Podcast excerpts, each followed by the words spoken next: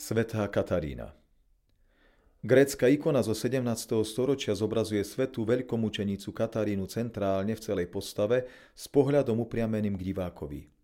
Jej výraz vyjadruje múdrosť, rozvahu i neobolomnosť vo vyznávaní Kristovej viery, za ako predstúpila pred cisára. Je odetá v cárskom odeve byzantských vladárov ako kráľovna, čo zvýrazňuje aj cárska koruna na hlave. Dlhá červená tunika vykladaná zlatom a drahými kameňmi odkazuje na jej znešený pôvod, no zároveň vypovedá o jej utrpení a násilnej smrti pre vieru v Krista.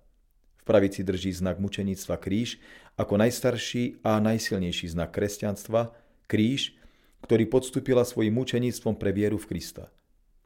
Pod vplyvom západu sa v jej ľavici objavuje palmová ratolec ako symbol víťazstva, víťazstva nad cisárom, ktorý svetu mučenicu Katarínu ani mučením neprinútil zaprieť Krista a priniesť obetu pohanským modlám.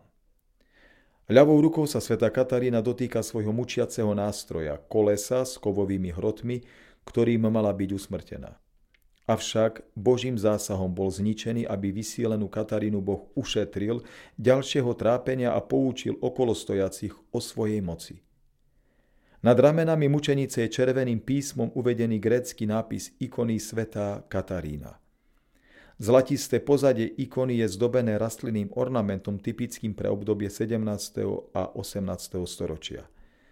Centrálna ikona s postavou svätej veľkomúčenice Kataríny je zo všetkých štyroch strán lemovaná 12 klejmami so scénami jej života.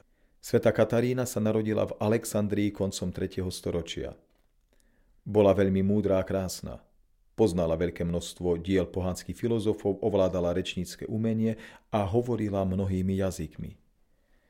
Pre jej telesnú krásu sa o jej ruku uchádzalo mnoho boháčov, avšak dievčina prehlásila, že ju dá len tomu, kto ju prevýši vo vedomostiach, bohatstve, kráse a múdrosti. Istého dňa uprosila Katarínu jej matka, ktorá bola kresťankou, avšak tajnou, aby sa stretla s múdrym starcom, ktorý žil v jaskyni nedaleko mesta.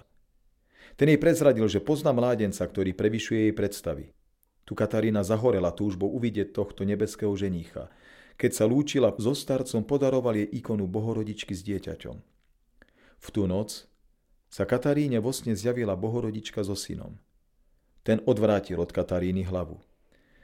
Nedovolil jej uvidieť svoju tvár a to ani vtedy, keď sa ho Katarína snažila obísť z rôznych strán. Vtedy mu bohorodička povedala, pozri dieťa na svoju služobnicu Katarínu, aká je krásna a dobrá. On jej odpovedal, v žiadnom prípade toto dievča je škaredé, že sa na ňo nemôžem pozrieť. Vary je múdrejšie ako všetci filozofi a bohatstvom i rodom neprevyšuje ostatné panny? Nie, je nerozumná a úbohá. Nepozriem sa na ňu, pokiaľ sa nevzdá svojej bezbožnosti. Katarína odišla s veľkým smutkom k starcovi, ktorý ju s láskou prijal a pokrstil. Onedlho sa jej v sne zjavila znova bohorodička s dieťaťom, ktoré vidiac Katarínu povedalo. Teraz mi je už milá. Zamiloval som si ju a chcem ju prijať ako svoju nevestu. V roku 307 zavítal vladár Maxencius do Alexandrie, kde nariadil konať veľkú slávnosť na počes pohanských bohov. Slávnosti sa mali zúčastniť všetci obyvatelia mesta. Zo strachu sa jej zúčastnili aj mnohí kresťania, čo zarmutilo Katarínu. Jedného dňa sa už nedokázala zdržať, predstúpila pred cisára a vytýkala mu nezmyselnosť jeho konania, nezmyselnosť prenasledovania kresťanov a dokazovala mu, že jedine v Kristovi je spása. Na to zvolal veľký počet pohanských kňazov a filozofov k verejnej konfrontácii s Katarínou, pričom slúbil veľkú odmenu tomu, kto dievča prekoná v učenosti a odvráti ju od kresťanskej viery. Keď prišla Katarína, filozofi s veľkým sebavedomím začali rečniť pred cisárom. Keď skončili, Katarína ich zmiatla otázkou, ako môžu dokázať, že to, čo povedali, je pravda. Filozofi po slovách Kataríny stratili reč. Dievčina jasnými dôvodmi vyvrátila nepravdivosť ich výrokov, odhalila zaostalosť celého pohanstva a dokazovala, že je len jeden pravý boh. Cisár bol sklamaný, musel priznať, že Katarína nad jeho filozofmi a kňazmi zvíťazila. Plný zlosti rozkázal filozofov vzťať a Katarínu, ktorá odmietla ponuku vydať sa za neho mučiť. Niekoľko hodín ju bičovali a následne uvrhli do väzenia, kde mala umrieť od hladu a smedu.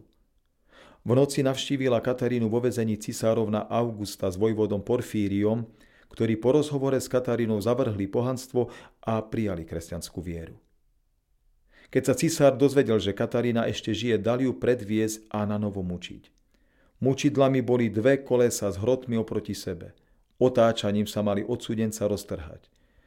Vo chvíli, keď chcel Kat spustiť kolesa s priviazanou na nich Katarínou, povrazy sa pretrhli, kolesá sa rozbehli a vrazili medzi prítomných divákov, ktoré niektorých zabili, iných poranili. Ľud v úžase začal volať, veľký je Boh kresťanov. Cisárovna sa snažila manžela prehovoriť, aby sa radšej vzdal marného zápasu s Bohom, ktorý potvrdzuje pravdu kresťanskej viery takýmito zázrakmi. Keď potom vyznala, že sama verí v Krista, Maxencius sa rozúril a dal ju popraviť. Tak tiež aj Porfírius a vojaci, ktorí sa pod jeho vplyvom obrátili, zomreli mučeníckou smrťou pre Krista. Nakoniec bola stiatá mečom aj Katarína. V 6. storočí bola hlava a ľavá ruka mučenice prenesená do novovybudovaného chrámu Sinajského monastiera nesúceho jej meno, kde sú uložené v mramorovej kaplnke dodnes.